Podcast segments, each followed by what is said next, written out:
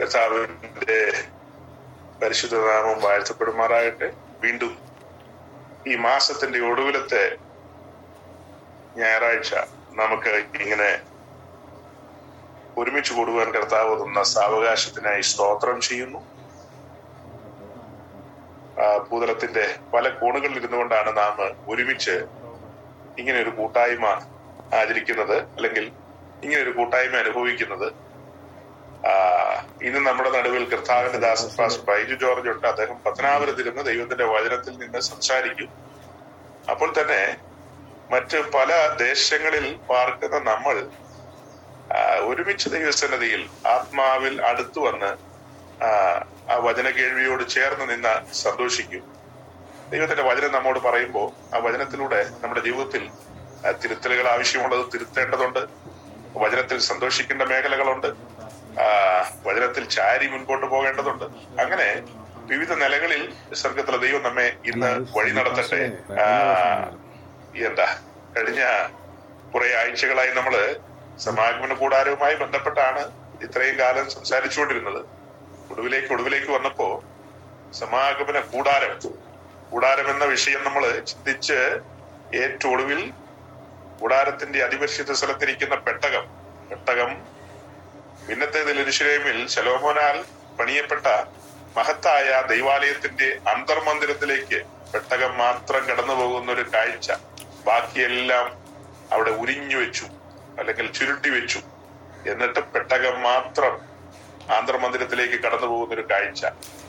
അത് വളരെ സന്തോഷിപ്പിക്കുന്നതും പ്രത്യാശ വർദ്ധിപ്പിക്കുന്നതും നമ്മുടെ ഉള്ളത്തെ സ്പർശിക്കുന്നതുമായ വലിയ വെളിപ്പാടുകളാണ് കനത്ത വെളിപ്പാടുകളാണ്.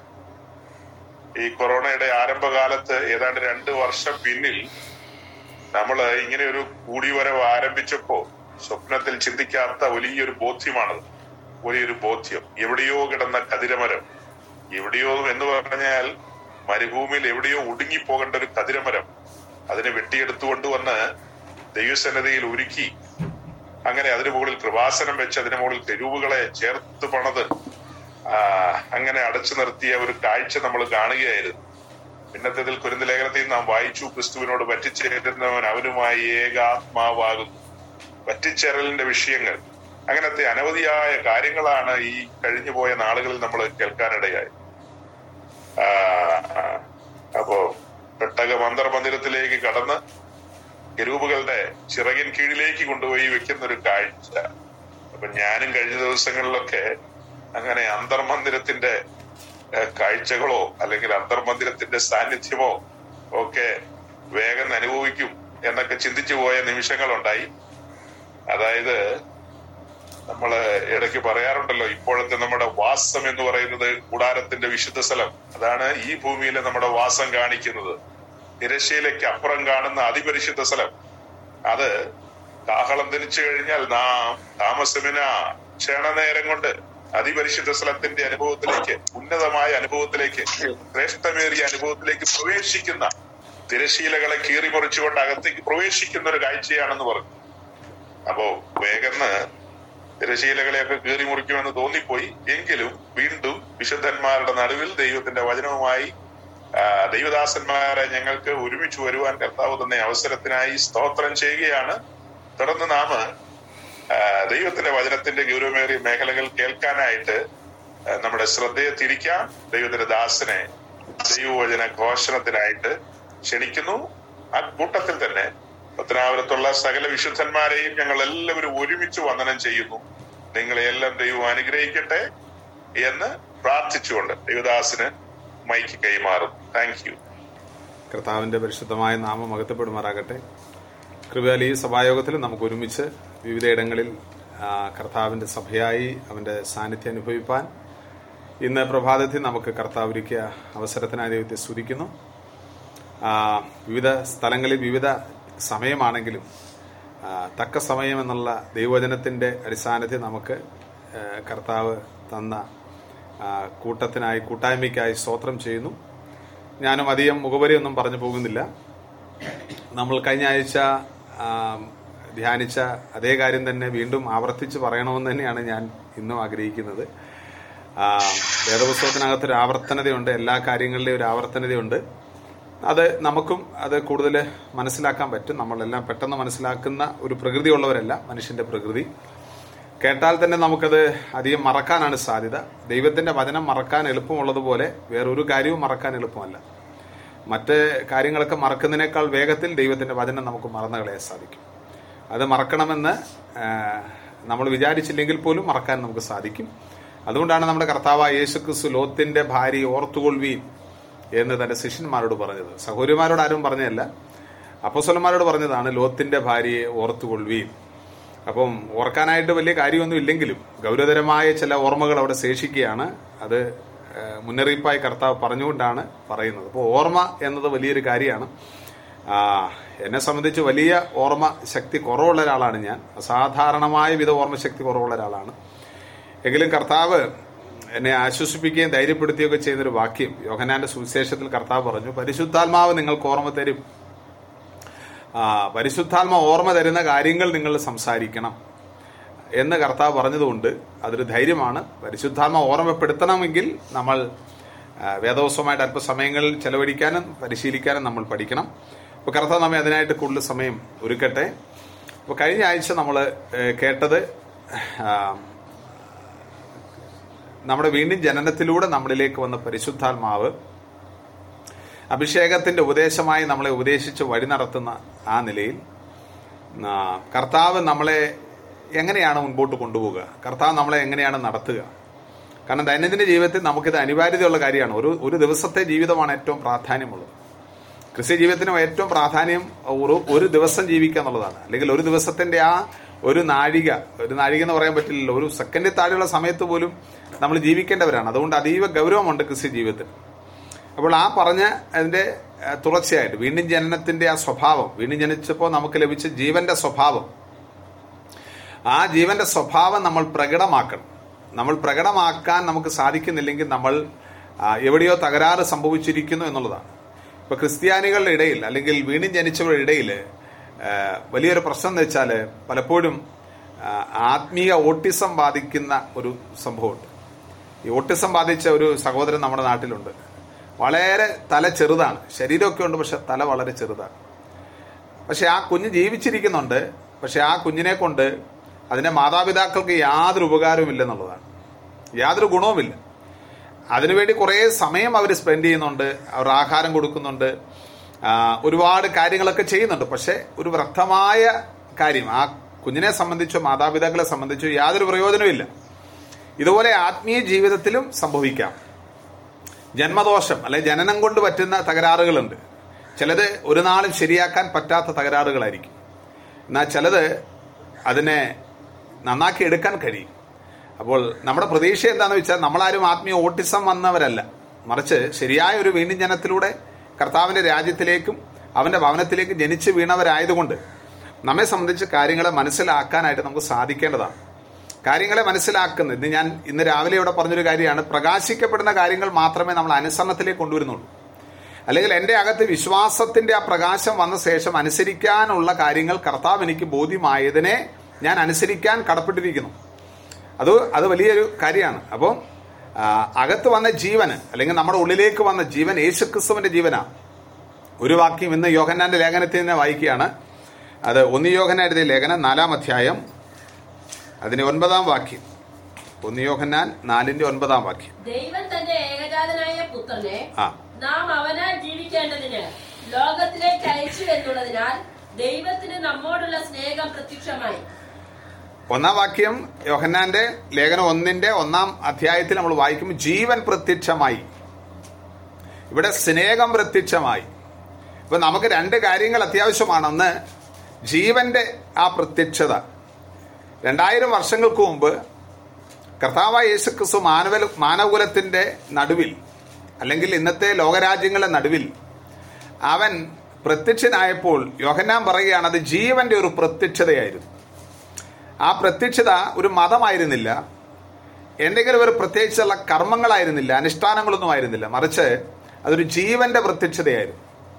അതുവരെ ലോകത്തിന് പരിചിതമില്ലാത്തൊരു കാര്യമാണ് ജീവൻ എന്നുള്ള വാക്ക്. അപ്പൊ ജീവന്റെ പ്രത്യക്ഷത എന്താണ് ചോദിച്ചാൽ അത് ക്രിസ്തുവേശുവാണ് അവന്റെ പ്രത്യക്ഷതയാണ്.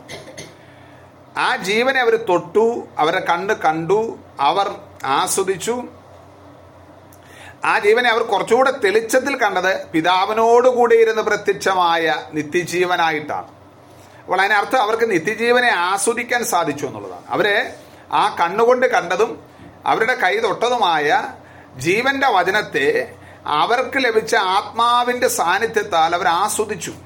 അപ്പോൾ ജീവൻ അകത്ത് വരുന്നവർക്കെല്ലാം ഈ ജീവന്റെ പ്രത്യക്ഷതയുണ്ട്. വീണ്ടും ജനിച്ചപ്പോൾ നമ്മുടെ അകത്ത് ഈ പ്രത്യക്ഷത സംഭവിച്ചു. രണ്ടായിരം വർഷങ്ങൾക്ക് മുമ്പ് കർത്താവ് ഈ ഭൂമിയിൽ ജഡത്തിൽ പ്രത്യക്ഷമായി. എന്നാൽ വീണ്ടും ജനിക്കുന്ന സമയത്ത് അതേ കർത്താവ് നമ്മുടെ ആത്മാവിൽ ജീവനായി പ്രത്യക്ഷമാകുകയാണ്. ആ ജീവന്റെ പ്രത്യക്ഷത നമ്മുടെ അകത്ത് സംഭവിച്ചിട്ടുണ്ട്. അതുകൊണ്ടാണ് അവന്റെ ജീവൻ നമുക്ക് വന്നിരിക്കുന്നു എന്ന് പറയുന്നത് അവന്റെ ജീവനാണ് നമ്മുടെ ജീവനല്ല. അവന്റെ ജീവന്റെ പ്രത്യേകതകളെക്കുറിച്ചാണ് നമ്മൾ ധ്യാനിക്കേണ്ടത്. ആ ജീവൻ ഒരിക്കലും നശിച്ചു പോകാത്തതും നിത്യമായി നിലനിൽക്കുന്നതും ആർക്കും എടുത്തു കളയാൻ കഴിയാത്തതുമായ മഹത്തായ ക്രിസ്തുവിന്റെ ജീവൻ ദൈവത്തിന്റെ തന്നെ ജീവനാണ്. ആ ജീവന്റെ ആകെ തുക അത് മുഴുവനും പരിശുദ്ധമാക്കപ്പെട്ട ജീവനാണ്. അല്ലെങ്കിൽ അത് മുഴുവനും പരിശുദ്ധിയാണ്. അതുകൊണ്ട് കർത്താവായ യേശു ക്രിസ്തുവിന്റെ ജീവനെക്കുറിച്ച് നമ്മൾ ഏറ്റവും കൂടുതൽ മനസ്സിലാക്കേണ്ടത് നമ്മുടെ നമ്മുടെ ദൈനംദിന ജീവിതത്തിൽ വിശുദ്ധിക്ക് വേണ്ടിയുള്ള ഒരു അത്യാർത്ഥിയാണ്. വിശുദ്ധിക്ക് വേണ്ടിയുള്ള അത്യാർത്ഥി. ആ ജീവന്റെ സ്വഭാവത്തിലെ ഏറ്റവും മഹത്തായ കാര്യം അതാണ് എനിക്ക് എത്ര വിശുദ്ധിയിൽ ആയിരിക്കാൻ സാധിക്കും? അല്ലെ ആ ജീവൻ ആ വിശുദ്ധമായ ജീവൻ എന്റെ അകത്ത് വരുമ്പോൾ എനിക്ക് ഏറ്റവും കൂടുതൽ ആഗ്രഹമായി വാഞ്ചയായി എന്നിലേക്ക് വരുന്നത് ഞാൻ അവന്റെ വിശുദ്ധിയെ പ്രാപിക്കാനുള്ള ആ ഒരു ഒരു ദാഹമാണ്. അവന്റെ വിശുദ്ധിയെ പ്രാപിക്കാൻ. അത് എത്രമാത്രം ഉത്കൃഷ്ടമായ ഒരു കാര്യമാണ് ദൈവത്തിന്റെ തന്നെ വിശുദ്ധി എന്റെ ജീവിതത്തിലേക്ക് ആടിയപ്പെടുന്നത്. അത് ഏറ്റവും പ്രധാനപ്പെട്ട ഒരു ലക്ഷണമാണ്. ഇപ്പം ഇന്ന് ധാരാളം ആളുകൾക്ക് വിശുദ്ധിയെക്കുറിച്ചുള്ള കാഴ്ച കാഴ്ചപ്പാട് നഷ്ടപ്പെട്ടു. അല്ലെങ്കിൽ വിശുദ്ധി എന്തിനാണെന്ന് പോലും വിശുദ്ധി ആവശ്യമില്ല എന്ന് ചിന്തിക്കുന്ന തരത്തിലേക്ക് വന്നിട്ടുണ്ട്. അപ്പൊ ദൈവത്തിന്റെ വിശുദ്ധി തന്റെ പുത്ര മുഖാന്തരം നമ്മിലേക്ക് അവന്റെ ജീവനായി തന്നിരിക്കുന്നതുകൊണ്ട് നമ്മുടെ ആഗ്രഹം നമ്മുടെ വാഞ്ച എനിക്ക് അവിടെ എത്തിപ്പിടിക്കാൻ ഇന്നുവരെയും സാധിച്ചിട്ടില്ല എന്നുള്ള തിരിച്ചറിവാണ്. അതെന്റെ അകത്ത് ഒരു ദാഹമുളവാക്കുകയാണ്. ഇപ്പം വിശന്ന് ദാഹിക്കുന്ന കാര്യം നീതിക്ക് വേണ്ടി വിശന്ന് ദാഹിക്കുക എന്ന് പറയുന്നുണ്ട്. ഇതല്ല ഈ കാര്യത്തിലാണ് വരുന്നത്. നമ്മുടെ ഉള്ളിൽ നിന്ന് ആന്തരികമായി വിശുദ്ധിക്ക് വേണ്ടിയുള്ള ദാഹം ഉണ്ടാകുക. ഒരു ചിന്തയായി നമുക്ക് വരികയാണ്. അപ്പൊ ജീവന്റെ പ്രത്യക്ഷത നമ്മുടെ ആത്മാവിൽ വെളിപ്പെട്ട ദൈവജീവനാണെന്ന് ഇന്ന് നമ്മൾ മനസ്സിലാക്കണം. ഈ ജീവൻ നമുക്കുണ്ട് എന്ന് അറിയേണ്ടതിനാണ് യോഗൻ ഞാൻ ഈ ലേഖനം എഴുതിയിരിക്കുന്നത്. ഈ ലേഖന യോഹന്നാൻ എഴുതിയതിന്റെ പ്രധാനപ്പെട്ട കാര്യം നിങ്ങൾക്ക് അല്ലെങ്കിൽ വീണ്ടും ജനിച്ച നിങ്ങൾക്ക് നിത്യജീവൻ ഉണ്ട് എന്ന് നിങ്ങൾ അറിയണം. നിങ്ങൾക്കുണ്ട് എന്ന് നിങ്ങൾ അറിയണം. അത് ഞങ്ങൾ കണ്ടതാണ്. ഞങ്ങൾ കേട്ടതാണ്. ഞങ്ങൾ കൈ തൊട്ടതാണ്. ജീവന്റെ വചനം സംബന്ധിച്ച് ജീവൻ പ്രത്യക്ഷമായ ജീവൻ ആ ആ ജീവൻ നിങ്ങൾക്കുണ്ട്. അത് യേശുക്രിസ്തുവിന്റെ ജീവനാണ്. അത് നിത്യമായ ജീവനാണ് എന്ന് നിങ്ങൾ അറിയേണ്ടതിനത്രേ ഈ ലേഖനം എഴുതിയിരിക്കുന്നു എന്ന് യോഗ യോഹന്നാൻ പറയുന്നുണ്ട്. അപ്പം നാലാം വാക്യത്തിലേക്ക് വരുമ്പോൾ നമ്മൾ നാലിന്റെ ഒൻപത് വായിക്കുമ്പോൾ ദൈവം തന്റെ ഏകജാതനായ പുത്രനെ നാം അവനാൽ ജീവിക്കേണ്ടതിന് ലോകത്തിലേക്ക് അയച്ചു എന്നുള്ളതിനാൽ ദൈവത്തിന് നമ്മോടുള്ള സ്നേഹം പ്രത്യക്ഷമായി. ദൈവത്തിന്റെ സ്നേഹം നമുക്ക് വെളിപ്പെടുത്തി കാണിച്ചു. സ്നേഹത്തിന്റെ പ്രത്യക്ഷത അത് ക്രിസ്തുവിലാണ് കാണാൻ സാധിക്കുന്നത്. വേറെ ഒന്നിലെ സ്നേഹത്തിന്റെ പ്രത്യക്ഷത കാണാൻ സാധിക്കില്ല. ദൈവത്തിന്റെ സ്നേഹം മുഴുവനും വെളിപ്പെട്ടത് ക്രിസ്തുവിലാണ്. ക്രിസ്തു ദൈവത്തിന്റെ സ്നേഹത്തിന്റെ വെളിപ്പാടാണ്. ദൈവം എങ്ങനെ ഇരിക്കുന്നു എന്ന് നോക്കണമെങ്കിൽ എങ്ങനെയാണ് നാം വിശ്വസിക്കുന്ന ദൈവത്തിന്റെ സ്വഭാവം എന്ന് നമ്മൾ അറിയണമെങ്കിൽ നമ്മൾ യേശു ക്രിസ്തുവിനെ നോക്കിയാൽ മാത്രം മതി. വേറെ ഒരു കാര്യം ശ്രദ്ധിക്കേണ്ട. അപ്പൊ ദൈവത്തിന്റെ സ്നേഹം അറിയാൻ യേശുവിലേക്ക് നോക്കിയാൽ ഞാൻ ആ കാര്യമല്ല വിശദീകരിക്കാൻ ആഗ്രഹിക്കുന്നത്. ഞാൻ ആഗ്രഹിക്കുന്നത് അവനാൽ ജീവിക്കേണ്ടതിന്. ദൈവത്തിന്റെ ഏകജാതനായ പുത്രനെ നാം അവനാൽ ജീവിക്കേണ്ടതിന്. ഇപ്പൊ നമ്മുടെ ജീവിതം എങ്ങനെയായിരിക്കണം? നാം അവനാൽ ജീവിക്കണം. നമുക്ക് സാധിക്കുന്നുണ്ടോ? നമ്മുടെ ദൈനംദിന ജീവിതത്തിൽ നമുക്ക് അവനാലുള്ള ജീവിതത്തിന് അവനാലുള്ള ജീവിതം നമുക്ക് ജീവിക്കാൻ സാധിക്കുന്നുണ്ടോ? അവനാലുള്ള ജീവിതം. അതെങ്ങനെയാണ് അവനാൽ ജീവിക്കുന്നത്? വേറൊരു ജീവിതം ദൈവസന്നിധി പ്രസാദമല്ല. നമ്മൾ അവനെ പോലെ ജീവിക്കാനല്ല. നാം അവനാൽ തന്നെ ജീവിക്കണം എന്നാണ് പറയുന്നത്. നമ്മളെല്ലാം ഒരുപക്ഷെ അവനെ പോലെ ജീവിക്കാനായിട്ട് സമർപ്പിച്ചവരായിരിക്കാം. പക്ഷെ അവനെ പോലെ ജീവിക്കണമെങ്കിൽ നാം അവനാൽ ജീവിച്ചേ പറ്റുള്ളൂ. അവന്റെ ജീവൻ നമുക്ക് തന്നിട്ട് അവന്റെ ജീവിതമാണ് അവൻ കാംക്ഷിക്കുന്നത്. അവന്റെ ജീവൻ നമ്മളിലേക്ക് പകർന്നിട്ട് അവൻ ആഗ്രഹിക്കുന്നത് അവന്റെ ജീവിതമാണ്. പുസ്തകനെ പൗലോസ് പറയുന്നുണ്ട് എനിക്ക് ജീവിക്കുന്നത് ക്രിസ്തുവാണ്. എനിക്ക് ജീവിക്കുന്നത് ക്രിസ്തുവാണ്. പൗലോസ് പറയാണ് എനിക്ക് ജീവിതമേ ഇല്ല. എന്റെ സ്വന്തം ഒരു ജീവിതം എനിക്കില്ല. എന്റെ ജീവിതം അത് ക്രിസ്തുവാണെന്നാണ് പറയുന്നത്. അപ്പൊ ക്രിസ്തു തന്നെ എങ്ങനെയാണ് നമ്മുടെ ജീവിതമാകുന്നതെന്നാണ് അവിടെ പറയുന്നത്. ക്രിസ്തു തന്നെയാണ് നമ്മുടെ ജീവിതമായി മാറേണ്ടത്. പക്ഷെ പലപ്പോഴും നമ്മുടെ ക്രിസ്തി ജീവിതത്തിൽ എത്രത്തോളം ക്രിസ്തു ജീവിക്കുന്നു എത്രത്തോളം ക്രിസ്തുവിന്റെ ജീവനാലാണ് നാം ജീവിക്കുന്നത് എന്നുള്ളത് നമ്മുടെ മുൻപാകെയുള്ള ഒരു ചോദ്യമാണ്. അവനാൽ പ്രാപിച്ച അഭിഷേകം നമ്മളെ ഉപദേശിക്കുമ്പോൾ തീർച്ചയായിട്ടും ഈ കാര്യം പരിശുദ്ധാത്മാവ് നമ്മളോട് സംസാരിക്കാതിരിക്കുകയില്ല. കാരണം പിതാവിനും പരിശുദ്ധാത്മാവിനെ സംബന്ധിച്ചും ഈ ലോകത്തിൽ ജീവിക്കാൻ യഥാർത്ഥമായ ഒരു ജീവിതം ആ ജീവിതം ക്രിസ്തുവിന്റെ മുപ്പത്തിമൂന്നര വർഷത്തെ ജീവിതമാണ്. ആ മുപ്പത്തിമൂന്നര വർഷത്തെ ജീവിതം മനുഷ്യത്വത്തിലുള്ള ആ ജീവിതമാണ് ദൈവത്തിന്റെ ഹൃദയത്തെ പ്രസാദിപ്പിക്കുന്നത്. വേറെ ഒരു കാര്യം ദൈവം നമ്മളെ സംബന്ധിച്ച് നമ്മൾ എന്ത് പ്രസാദിക്കാനാ ദൈവത്തിന്? നമ്മുടെ ഏറ്റവും നല്ല പ്രവൃത്തി കൊണ്ട് ദൈവത്തിന് നമ്മിൽ പ്രസാദിക്കാൻ കഴിയുമോ? നമ്മൾ ഏറ്റവും നല്ല പ്രവൃത്തി ചെയ്തിട്ട് ദൈവത്തിന്റെ സന്നിധി ചെന്നാൽ ദൈവം ചോദിക്കും മുന്നമേ എനിക്ക് വല്ലതും തന്നിട്ട് എന്നിൽ നിന്ന് നിനക്ക് വല്ലതും വാങ്ങാൻ സാധിക്കുമോ? കാരണം സകലം അവനിൽ നിന്നാണ്. സകലം അവനാലാണ്. സകലം അവങ്കലേക്കാണ്. അതുകൊണ്ട് നമുക്ക് എന്തെങ്കിലും ദൈവത്തിന് കൊണ്ട് കൊടുത്തിട്ട് അല്ലെങ്കിൽ ദൈവത്തിന് നമ്മുടെ ഒരു നല്ല വർക്ക് കാണിച്ചു കൊടുത്തിട്ട് ദൈവമേ എന്നെ പ്രസാദിക്കണമെന്ന് പറയാൻ സാധ്യമല്ല അങ്ങനെ ദൈവം പ്രസാദിക്കുകയുമില്ല. കാരണം ദൈവം പ്രസാദിക്കുന്ന തന്റെ പുത്രനായ ക്രിസ്തുവേശുവിലാണ് അതുകൊണ്ടാണ് യോഹന്നാൻ പറയുന്നത് അവനാൽ ജീവിക്കേണ്ടതിന് യേശു ക്രിസ്തുവിനെ ദൈവം ലോകത്തിലേക്ക് അയച്ചു. അപ്പൊ യേശു ക്രിസ്തുവിനെ ദൈവം ലോകത്തിലേക്ക് അയച്ചത് നമ്മുടെ പാപം പരിഹരിക്കാൻ വേണ്ടി മാത്രമായിരുന്നില്ല. നമ്മളെ രക്ഷിച്ച് സ്വർഗത്തിൽ കൊണ്ടുപോകുന്ന കാര്യത്തിനും വേണ്ടിയായിരുന്നില്ല. അത് മാത്രമായിരുന്നില്ല. ഈ കാര്യം നമ്മൾ കാണണം. നമ്മുടെ പാപം പരിഹരിക്കുന്ന ഒരു കാര്യമാണ്.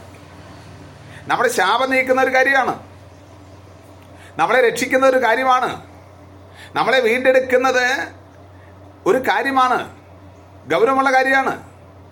എന്നാൽ ഈ കാര്യങ്ങളെല്ലാം നമ്മൾ അനുഭവമാക്കണമെങ്കിൽ അല്ലെങ്കിൽ നമ്മളെ വീണ്ടും ജനിപ്പിച്ചതിന്റെ നമ്മളെ രക്ഷിച്ചതിന്റെ നമ്മെ ശുദ്ധീകരിച്ചതിന്റെ നമ്മെ നീതീകരിച്ചതിന്റെ നമ്മെ തേജസ്കരിച്ചതിന്റെ എല്ലാം അനുഭവത്തിലേക്ക് നമുക്ക് വരാൻ സാധിക്കണമെങ്കിൽ നാം അവനാൽ തന്നെ ജീവിക്കണം.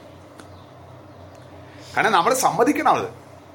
കർത്താവ് എനിക്ക് ആ ജീവിതം ജീവിക്കാനുള്ള ഒരു പ്രാപ്തിയും ഇല്ല എന്ന് സമ്മതിക്കണം. തീർച്ചയായും ഇതൊരു അനുഭവത്തിന്റെ കാര്യമാട്ടോ ഇത് നമ്മൾ ആസ്വദിക്കേണ്ടെന്ന് അനുഭവിക്കേണ്ടെന്ന ഒരു കാര്യമാണ്. ഇതെങ്ങനെയാണ് സാധിക്കുന്നത്? കർത്താവിന്റെ ജീവൻ എങ്ങനെയാണ് നമുക്ക് ആസ്വദിക്കാൻ സാധിക്കുന്നത്? അതിന്റെ പതിമൂന്നാം വാക്യം വായിക്കുമ്പോൾ നമുക്കത് കുറച്ചുകൂടെ മനസ്സിലാവും. നാലിന്റെ പതിമൂന്ന്. ആ.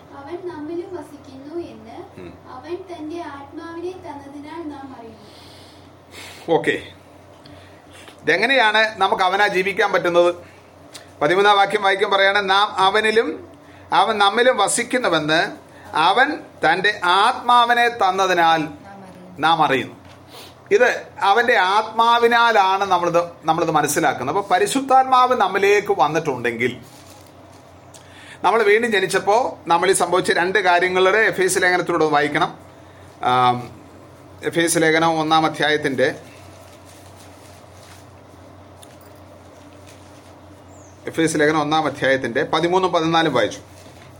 അവനിൽ നിങ്ങൾക്കും നിങ്ങളുടെ രക്ഷയെക്കുറിച്ചുള്ള സുവിശേഷം എന്ന സത്യവചനം നിങ്ങൾ കേൾക്കുകയും അവനിൽ വിശ്വസിക്കുകയും ചെയ്തിട്ട് തന്റെ സ്വന്തം ജനത്തിന്റെ വീണ്ടെടുപ്പിനു വേണ്ടി തന്റെ മഹത്വത്തിന്റെ പുകഴ്ചയ്ക്കായിട്ട് നമ്മുടെ അവകാശത്തിന്റെ അച്ചാരമായ വാക്തത്വത്തിൻ പരിശുദ്ധാത്മാവിനാൽ മുദ്രയിട്ടിരിക്കുന്നു. ഇപ്പൊ രണ്ട് കാര്യങ്ങൾ നമുക്ക് ഒരു സീലും കിട്ടിയിട്ടുണ്ട്. നമുക്ക് അവകാശവും കിട്ടിയിട്ടുണ്ട്. അപ്പം ഈ നമുക്ക് അവന്റെ സീൽ നമ്മുടെ ഉള്ളിൽ നമുക്കറിയാവുന്ന കാര്യം ഇത്. നമുക്ക് പരിശുദ്ധാത്മ വന്നപ്പോൾ സീൽ വന്നിട്ടുണ്ട്. സീൽ ഒരു ജീവനുള്ള വ്യക്തിയാണ്. അവന്റെ ആത്മാവാണ് സീൽ. സ്വർഗീയ ഗവൺമെന്റിന്റെ സീലാണത്. അപ്പൊ ക്രിസ്തുവിൽ നിവൃത്തിയായ സകല കാര്യങ്ങളുടെ ഉറപ്പ് ഈ സീലാണ് എനിക്ക് തരുന്നത്. രണ്ട് എന്റെ അവകാശം എന്റെ അവകാശവും ഈ സീൽ തന്നെയാണ്.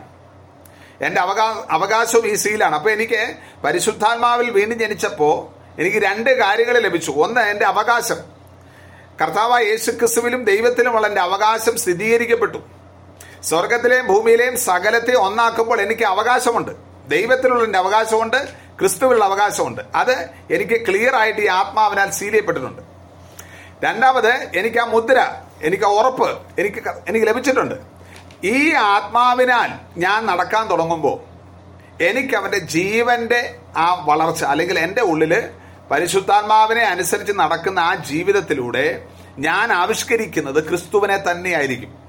അതുകൊണ്ടാണ് പൗലോസ് പറഞ്ഞത് എനിക്ക് ജീവിക്കുന്നത് ക്രിസ്തുവാണ് എന്ന് പറയുന്നത് ഇത് നമുക്ക് കേവലം ഒരു ഒരു കാര്യത്തിൽ അത് മനസ്സിലാക്കാൻ പറ്റും. നമ്മൾ പ്രായോഗികമാക്കാനായിട്ട് നമ്മളെ സമർപ്പിക്കുമ്പോഴാണ് നമുക്ക് ക്രിസ്തു ഒരു ദിവസത്തിൽ എത്ര പ്രാവശ്യം നമ്മൾ ജീവിക്കുന്നുണ്ടെന്ന് മനസ്സിലാക്കാൻ പറ്റും. പൗലോസിന്റെ മുഴുവൻ ജീവിതം എടുത്ത് നോക്കുമ്പോൾ അവൻ ആ ഫിലിപ്പ ലേഖനത്തിന്റെ കാലഘട്ടത്തിലേക്ക് നോക്കുമ്പോൾ അവൻ രക്ഷയിലേക്ക് വന്ന എത്ര വർഷങ്ങൾക്ക് ശേഷമാണ്? അവൻ സുവിശേഷ വേലയിലേക്ക് വന്നിട്ട് എത്രയോ വർഷങ്ങൾക്ക് ശേഷമാണ് അവൻ പറയുന്നത് എനിക്ക് ജീവിക്കുന്നത് ക്രിസ്തുവാണ്. അപ്പോൾ ക്രിസ്തുവിനെ ജീവിക്കാൻ എടുക്കുന്ന ഒരു സമയമുണ്ട്. അങ്ങനെ ജീവിക്കുന്ന ഒരു ആ ജീവിതത്തിലൂടെ മാത്രമേ നമുക്ക് ക്രിസ്തുവിനെ നേടാനും സാധിക്കുള്ളൂ. നമ്മൾ ജീവിക്കുന്ന അളവനുസരിച്ച് മാത്രമേ ക്രിസ്തുവിനെ നമ്മൾ സ്വന്തമാക്കുന്നുള്ളൂ. ഇസ്രായേൽ ജനം കനാൻ നേടിയതുപോലെയാണത് ഇസ്രായേൽ കനാൻ നേടിയത് അവർ പോരാടിയാണ്. അവരെ വാക്തത്വങ്ങളെ കീഴടക്കിയത് അവർ പോരാടിയാണ്. അപ്പൊ ഈ കാര്യത്തിലാണ് ഈ പോരാട്ടം വരേണ്ടത്. ക്രിസ്തുവിനെ ജീവിക്കുന്നതിലാണ് ക്രിസ്തുവിനെ ജീവിച്ചെങ്കിൽ മാത്രമേ ക്രിസ്തുവിനെ നേടാനും സാധിക്കുള്ളൂ ക്രിസ്തുവിനെ നേടുന്നത് എന്റെ ഒരു ഒരു എളുപ്പമായുള്ള മാർഗത്തില്ല കാരണം എനിക്കത് നല്ല യുദ്ധം ചെയ്തെങ്കിലേ ആ ഒരു ജീവിതം ജീവിക്കാനായിട്ട് സാധിക്കൂ. അല്ലെങ്കിൽ ആ പോരാട്ടത്തിലൂടെ മാത്രമേ എനിക്കത് നേടിയെടുക്കാൻ സാധിക്കുള്ളൂ അപ്പോൾ അഭിഷേകം ഉപദേശിക്കുമ്പോൾ നമ്മളോട് പറയുന്നൊരു കാര്യം എന്താണ്? ഒന്നാമത് നമ്മൾ വീണ്ടും ജനിച്ചിരിക്കുന്നു ഇതിന്റെ അടിത്തറയിൽ നിന്നുകൊണ്ടാണ് കർത്താവ് നമ്മോട് സംസാരിക്കുന്നത്. നമ്മളിനി ഒന്നും പുതുതായി ചെയ്യേണ്ട കർത്താവ് നമ്മൾ ചെയ്തു. ആ ചെയ്ത കാര്യത്തെ നോക്കിക്കൊണ്ടാണ് നമ്മൾ ജീവിക്കുന്നത്. ഇതാണ് വാസ്തവത്തിലെ വിശ്വാസ ജീവിതം എന്ന് പറയുന്നത്. നമുക്ക് ആ വിശ്വാസ ജീവിതം കർത്താവ് ചെയ്തതിലുള്ളതാണ്. കർത്താവ് എന്നിൽ പ്രവർത്തിച്ച കാര്യമാണ്. ആത്മാവാണ് എന്റെ ഉള്ളിൽ യഥാർത്ഥമായി ദൈവം ചെയ്ത ആ ഉന്നതമായ കാര്യം. ഞാൻ ക്രിസ്തുവിനെ ക്രിസ്തുവിനെ വെളിപ്പെടുത്തി ജീവിക്കാൻ ക്രിസ്തുവിനെ കൊണ്ട് ജീവിക്കാൻ അല്ലെങ്കിൽ എന്റെ ജീവിതം തന്നെ ക്രിസ്തുവായി മാറാൻ ഞാൻ ക്രിസ്തുവിനാൽ ജീവിച്ചേ മതിയാകുള്ളൂ. അതിന്റെ പ്രത്യക്ഷത. അതാണ് സ്നേഹത്തിന്റെ ആ പ്രത്യക്ഷത. കാരണം ദൈവത്തിന് എല്ലാ മനുഷ്യരും രക്ഷിക്കപ്പെട്ട വിണിഞ്ഞനിച്ച സ്നാനപ്പെട്ട ശുദ്ധീകരണം പ്രാപിച്ച എല്ലാ മനുഷ്യരും യേശു ക്രിസ്തുവിനെ പോലെയായിരിക്കണം ഇത് ദൈവത്തിന്റെ ആഗ്രഹമാണ്. അത് ഭാര്യയാകട്ടെ ഭർത്താവാകട്ടെ മക്കളാകട്ടെ എല്ലാവരെ സംബന്ധിച്ചും ദൈവത്തിന് മുൻപാകെ ഒറ്റ കാഴ്ചയുള്ളൂ. അവരെല്ലാം തന്റെ പുത്രനെ പോലെ ആയിരിക്കണം. അപ്പം നമ്മളെങ്ങനെ ആദാമ്യ സ്വഭാവം കാണിച്ചെന്ന് ചോദിച്ചാൽ നമ്മൾ ആദാമിന്റെ സ്വഭാവം കാണിച്ചെങ്ങനെയാ ആദാമിന്റെ സ്വഭാവം എല്ലാം നമ്മൾ വെളിപ്പെടുത്തിയത് ആദാമിന്റെ ജീവൻ ഉള്ളതുകൊണ്ടാണ് ആദാമിന്റെ ജീവൻ നമ്മളിലേക്ക് വന്നതുകൊണ്ടാണ് പാപം ഉള്ളവരായി നമ്മൾ മാറിയത്. ആദാമിന്റെ ജീവൻ നമ്മളിൽ വർക്ക് ചെയ്യാൻ തുടങ്ങിയത് കൊണ്ടാണ് നമ്മൾ പാപ പ്രവൃത്തിയുള്ളവരായി മാറിയത്. ആദാമിന്റെ ജീവന്റെ ശേഷിപ്പുകളെയാണ് നമ്മൾ ഓരോ ദിവസവും കാട്ടിക്കൂട്ടിക്കൊണ്ടിരുന്നത്. അങ്ങനെയാണെങ്കിൽ ക്രിസ്തു നമ്മളിലേക്ക് വന്നപ്പോൾ ക്രിസ്തുവിന്റെ ജീവൻ നമ്മളിലേക്ക് വന്നപ്പോൾ പരിശുദ്ധാത്മാവ് നമ്മളിലേക്ക് വന്നപ്പോൾ നമ്മൾ എത്രത്തോളം ക്രിസ്തുവിന്റെ ജീവനെ ആവിഷ്കരിക്കുന്നുണ്ട് എന്നുള്ളത് നമ്മൾ വളരെ ശ്രദ്ധിക്കണം. വളരെ ശ്രദ്ധിക്കണം. കാരണം ആദാമിനെ പരിശീലിക്കാൻ നമ്മൾ ഒരു എഫർട്ടും ചെയ്തില്ല. വളരെ സിമ്പിളായിട്ട് നമ്മൾ ചെയ്തുകൊണ്ടേയിരുന്നു. ആദാമിനെ പരിശീലിക്കാൻ നമുക്ക് വളരെ എളുപ്പമായിരുന്നു. ആദാമിനെ പരിശീലിച്ചുകൊണ്ടേയിരുന്നു. പക്ഷെ ക്രിസ്തുവിനെ പരിശീലിക്കാൻ അത്ര എളുപ്പമല്ലെങ്കിലും നമുക്ക് ക്രിസ്തുവിന്റെ ജീവനിൽ ഏൽപ്പിച്ചു കൊടുക്കാമെങ്കിൽ കർത്താവിന്റെ ആത്മാവിനെ നമ്മളെ യഥാർത്ഥമായി സമർപ്പിച്ചു കൊടുക്കാമെങ്കിൽ ക്രമേണ ക്രമേണ ക്രമേണ നമുക്ക് ക്രിസ്തുവിന്റെ ജീവനിലേക്ക് വളരാൻ സാധിക്കും. ക്രിസ്തുവിന്റെ ജീവൻ നമ്മിലേക്കും വളരാനിടയായിത്തീരും. അതുകൊണ്ടാണ് അവനാൽ തന്നെ നാം ജീവിക്കണമെന്ന് യോഹന്നാന്റെ ലേഖനത്തിൽ നമ്മൾ കൃത്യമായി മനസ്സിലാക്കുന്നത്. ഇതിനോട് ചേർത്ത് തന്നെ യോഹന്നാന്റെ ആ, നമ്മൾ കഴിഞ്ഞ പ്രാവശ്യം വായിച്ച വാക്യം തന്നെയാണ് രണ്ടിന്റെ ഇരുപത്തിയേഴ് ഒന്നുകൂടെ വായിക്കാം. രണ്ടിന്റെ ഇരുപത്തിയേഴ് അവനാൽ പ്രാപിച്ച അഭിഷേകം നിങ്ങളിൽ വസിക്കുന്നു. ആരും നിങ്ങളെ ഉപദേശിപ്പാൻ ആവശ്യമില്ല. അവനാൽ പ്രാപിച്ച അഭിഷേകം നിങ്ങളെ വസിക്കുന്നു. ആരും നിങ്ങളെ ഉപദേശിപ്പാൻ ആവശ്യമില്ല. അവന്റെ അഭിഷേകം തന്നെ നിങ്ങൾക്ക് സകലവും ഉപദേശിച്ചു തരികയാലും അത് പോഷ്കല്ല സത്യം തന്നെ ആയിരിക്കാലും അത് നിങ്ങളെ ഉപദേശിച്ചതുപോലെ നിങ്ങൾ അവനിൽ വസിപ്പീൻ. ഇത് ശരിക്കും നമ്മുടെ ഉള്ളിൽ പ്രവർത്തിക്കുന്ന ഒരു പ്രവാചക ശബ്ദമാണ്. അഭിഷേകത്തിന്റെ പ്രവാചകത്വം അല്ലെങ്കിൽ പ്രവാചകന്റെ അഭിഷേകമാണിത്. നമ്മളിൽ ഈ അഭിഷേകം വർക്ക് ചെയ്യുന്നുണ്ടോ? ഇതെല്ലാം ആ ജീവന്റെ വളർച്ചയെ നമുക്ക് മനസ്സിലാകാം നമ്മളിൽ കർത്താവ് ഓരോ ദിവസവും നമ്മൾ സംസാരിക്കുന്നത് നമ്മൾ മനസ്സിലാക്കാൻ പറ്റണം. എല്ലാ സാഹചര്യത്തിലും കർത്താവിന്റെ ഈ ഹിതം നമുക്ക് മനസ്സിലാക്കാനായിട്ട് കഴിയണം. ഈ അഭിഷേകം സംസാരിക്കുന്നു ഈ ഈ അഭിഷേകത്തിന്റെ സംസാരം ഇല്ലാതെ ജീവിക്കാൻ പറ്റും. അത് കുഴപ്പമുള്ള കാര്യമൊന്നുമില്ല. ഈ അഭിഷേകത്തിന്റെ സംസാരം ഇല്ലാതെ ജീവിക്കാം. പക്ഷെ യേശുവിനെ കൊണ്ടുവരാൻ പറ്റില്ല. യേശുവിനെ ജീവിക്കാൻ പറ്റില്ല. ഈ- അഭിഷേകത്തിന്റെ സംസാരം അനുസരിച്ച് നടക്കുമ്പോഴാണ് യേശുവിന്റെ ജീവനും യേശുവിന്റെ ജീവിതവും നമ്മളിലേക്ക് വെളിപ്പെടുന്നത്. ദൈവത്തിനെ സംബന്ധിച്ച് ദൈവത്തെ സംബന്ധിച്ച് വേറെ ഒന്നും വേണ്ട. ഞാൻ അതിനൊരു എക്സാമ്പിൾ പഴയ നിമിത്തി എന്ന് പറയാം. അബ്രഹാമിനെ ദൈവം വിളിച്ചിറക്കിക്കൊണ്ടുവരുമ്പോൾ ദൈവത്തിന് മുൻപാകെ ഒരു ഇസഹാക്കിനെ കൊണ്ടുവരിക എന്നുള്ളതാണ് ലക്ഷ്യം. അല്ല അബ്രഹാമിനെ കുറച്ച് കനാൻ കൊടുക്കണമെന്നുള്ളതല്ല. കനാനിൽ ഒരു കാലടി സ്ഥലം പോലും സ്വന്തമായിട്ട് കിട്ടിയതുമില്ല അബ്രഹാമിന്. പക്ഷെ ദൈവത്തിന്റെ ആശയം എന്താണെന്ന് ചോദിച്ചാൽ ആ ഇസഹാക്കിനെ കൊണ്ടുവരണം എന്നുള്ളതാണ്. നമ്മളെ സംബന്ധിച്ച് കർത്താവ് നമ്മളെ രക്ഷിച്ച ശേഷം നമ്മളെ കുറിച്ച് കർത്താവ് ആഗ്രഹിക്കുന്നത് ഈ ക്രിസ്തുവിനെ കൊണ്ടുവരിക എന്നുള്ളതാണ്. ഈ ക്രിസ്തുവിന്റെ ജീവിതം കൊണ്ടുവരിക എന്നുള്ളതാണ്. വേറെ എന്താണ് ദൈവത്തിന് ആഗ്രഹമുള്ളത്? ഈ ഇത് കുറച്ച് സമയമെടുത്തു. ഇപ്പൊ അബ്രഹാമിന് ഇസഖാക്കിനെ കൊണ്ടുവരാൻ വേണ്ടി എടുത്ത സമയം ഇരുപത്തഞ്ച് വർഷം. ഇരുപത്തഞ്ച് വർഷം എടുത്തു. അബ്രഹാമിനെ ഇസഖാക്കിനെ ഒന്ന് കൊണ്ടുവന്ന് ലോകത്തിന് കൊണ്ട് കൊടുക്കാൻ ഇരുപത്തഞ്ച് വർഷം എടുത്തു. ഇപ്പൊ നമ്മുടെ ക്രിസ്ത്യൻ ജീവിതത്തിൽ എത്ര വർഷം എടു- എടുക്കണം ഈ ക്രിസ്തുവിനെ ഒന്ന് കൊണ്ടുവരാൻ? എത്ര വർഷം എടുക്കണം? നമ്മുടെ ദൈനംദിന ജീവിതത്തിൽ ഇനി എത്ര കാലം വേണം നമ്മൾ ക്രിസ്തുവിനെ ഒന്ന് കൊണ്ടുവരാൻ? ദൈവം നമ്മളിൽ പ്രസാദിക്കുന്നത് ക്രിസ്തുവിനെ കൊണ്ടുവരുമ്പോഴാണ് ഉൽപ്പത്തി ദിവസം പന്ത്രണ്ടാം അധ്യായത്തിൽ അബ്രഹാം പുറത്തേക്ക് വരുന്ന കാഴ്ച. മെസ്സപ്പത്താമ ഇരിക്കുമ്പോഴേ വിളി വന്നതാണ് അബ്രഹാമിന്. പക്ഷെ അബ്രഹാം ആ വിളിയോട് ശരിക്കും പ്രതികരിച്ചത് ഉൽപ്പത്തി ദിവസം പന്ത്രണ്ടാം അധ്യായത്തിൽ പക്ഷെ ആ സമയത്ത് പോലും അവന്റെ വിശ്വാസം നീതിയായി കണക്കിട്ട് നമ്മൾ കാണുന്നില്ല. അവന്റെ വിശ്വാസം എപ്പോഴാണ് നീതിയായി കണക്കിട്ടത്? അവൻ ഇസഹാക്കിനെ ദൈവം വാക്തത്വം ചെയ്തത് ലഭിക്കുമെന്ന് വിശ്വസിച്ച സമയത്താണ് ആകാശത്തിലെ നക്ഷത്രങ്ങളെ കണ്ട് ഭൂമിയിലെ മണൽപ്പരപ്പിനെ കണ്ട് ദൈവത്തെ വിശ്വസിച്ച് ദൈവത്തിന്റെ വാക്ക് വിശ്വസി വിശ്വ- വിശ്വസിച്ച സമയമാണ് അവനത് നീതിയായി കണക്കിട്ടത്. നമ്മൾ എപ്പോഴാണ് നീതീകരിക്കപ്പെടുന്നത് ചോദിച്ചാൽ നമ്മൾ കർത്താവായ യേശു ക്രിസ്തുവിനെ വിശ്വാസത്തെ സ്വീകരിച്ച സമയത്ത് നമുക്ക് ആ നീതി ലഭിച്ചതാണ്. ആ നീതി ലഭിച്ചവരെ കുറിച്ചെല്ലാം ദൈവം ആഗ്രഹിക്കുന്നത് ഈ ക്രിസ്തുവിനെ കൊണ്ടുവരണം. ശരിക്കും അബ്രഹാമിന്റെ ആ ജീവിതം അബ്രഹാം ജീവിച്ചത് മുഴുവനും ഈ ഒറ്റ ആ ഒരൊറ്റ ദിവസത്തിന് വേണ്ടിയാണ്. ഇസഖാക്കിനെ കൊണ്ടുവരുന്ന ആ ദിവസത്തിന് വേണ്ടിയാണ്. അബ്രഹാമിന്റെ മുഴുവൻ ജീവിതവും അതിൽ ഇരുപത്തഞ്ച് വർഷമാണ് താൻ അതിനു വേണ്ടി കൊടുത്തത്. അങ്ങനെയാണെങ്കിൽ നമ്മളെ സംബന്ധിച്ച് കർത്താവ് ആഗ്രഹിക്കുന്നത് നാം അവനാൽ ജീവിക്കുക എന്നുള്ളതാണ്. അവനാൽ ജീവിക്കുന്നതിന്റെ ഉദ്ദേശം എന്താണ്? അവനാൽ ജീവിക്കുന്ന ഉദ്ദേശം വേറൊന്നുമല്ല. അത് അവനെ കൊണ്ടുവരണം. അവനെ തന്നെ കൊണ്ടുവരണം. സഭായോഗത്തിന് ആരെയാണ് കൊണ്ടുവരേണ്ടത്? കൂട്ടായ്മയ്ക്ക് ആരെയാണ് കൊണ്ടുപോകേണ്ടത്? ഈ ക്രിസ്തുവിനെയാണ് കൊണ്ടുവരേണ്ടത്. ദൈവം പ്രസാദിക്കുന്നത് ക്രിസ്തുവിലാണ്. ദൈവത്തിന് പ്രസാദമുള്ള യാഗം ക്രിസ്തുവാണ്. ദൈവത്തിന് പ്രസാദമുള്ളതെല്ലാം ക്രിസ്തുവാണ്. ക്രിസ്തു വഴി വരുന്നത് മാത്രം ദൈവം പ്രസാദിക്കുന്നു. അപ്പൊ നമ്മെ സംബന്ധിച്ച് ഈ തിരുവഴുത്തിലൂടെ ദൈവത്തിന്റെ പരിശുദ്ധാത്മ നമ്മോട് പറയുന്ന കാര്യം നമ്മൾ അവനാൽ ജീവിക്കണം. നമ്മുടെ ജീവിതം അവനാൽ ജീവിക്കണമെങ്കിൽ നമ്മുടെ ജീവിതം ഒന്ന് അവസാനിപ്പിക്കാൻ നമ്മൾ മനസ്സ് നോക്കണം അവനാൽ ജീവിക്കണമെങ്കിൽ രണ്ടുപേർക്ക് ഈ രണ്ട് ജീവിതത്തോടെ വേണ്ട. ഏതെങ്കിലും ഒന്ന് മതി. ഇത്രയും പെർഫെക്റ്റ് ആയ ഒരു ജീവൻ ഇത്രയും ഉന്നതമായൊരു ജീവൻ യേശു യേശുക്രിസ്തുവിന്റെ ജീവൻ പോലെ മറ്റൊന്നുമില്ല. അപ്പൊ എന്റെ ജീവൻ അത് കുറഞ്ഞു കുറഞ്ഞു വരണം. എന്റെ ജീവൻ കുറഞ്ഞു കുറഞ്ഞ് വന്നെങ്കിലേ ക്രിസ്തുവിന്റെ ജീവനിലേ എനിക്ക് വളരാൻ പറ്റുള്ളൂ. എന്റെ ജീവനെ കുറയ്ക്കുക ക്രിസ്തുവിന്റെ ജീവൻ എന്നിൽ വളരാൻ. അതാണ് അവനാ ജീവിക്കുമ്പോൾ ആ ദൈവത്തിന്റെ ആ, വാക്യം ഒന്ന് വായിച്ചേ. ഒൻപതാം വാക്യം നാലിന്റെ ഒമ്പത് ഒന്നുകൂടെ ഒന്ന് വായിച്ചേ. ദൈവം തന്റെ ഏകജാതനായ പുത്രനെ നാം അവനാൽ ജീവിക്കേണ്ടതിന് ലോകത്തിലേക്ക് അയച്ചു എന്തുള്ളതിനാൽ ആ. ദൈവത്തിന് നമ്മോടുള്ള സ്നേഹം പ്രത്യക്ഷമായി. ദൈവത്തിന് നമ്മോടുള്ള സ്നേഹം പ്രത്യക്ഷമായി.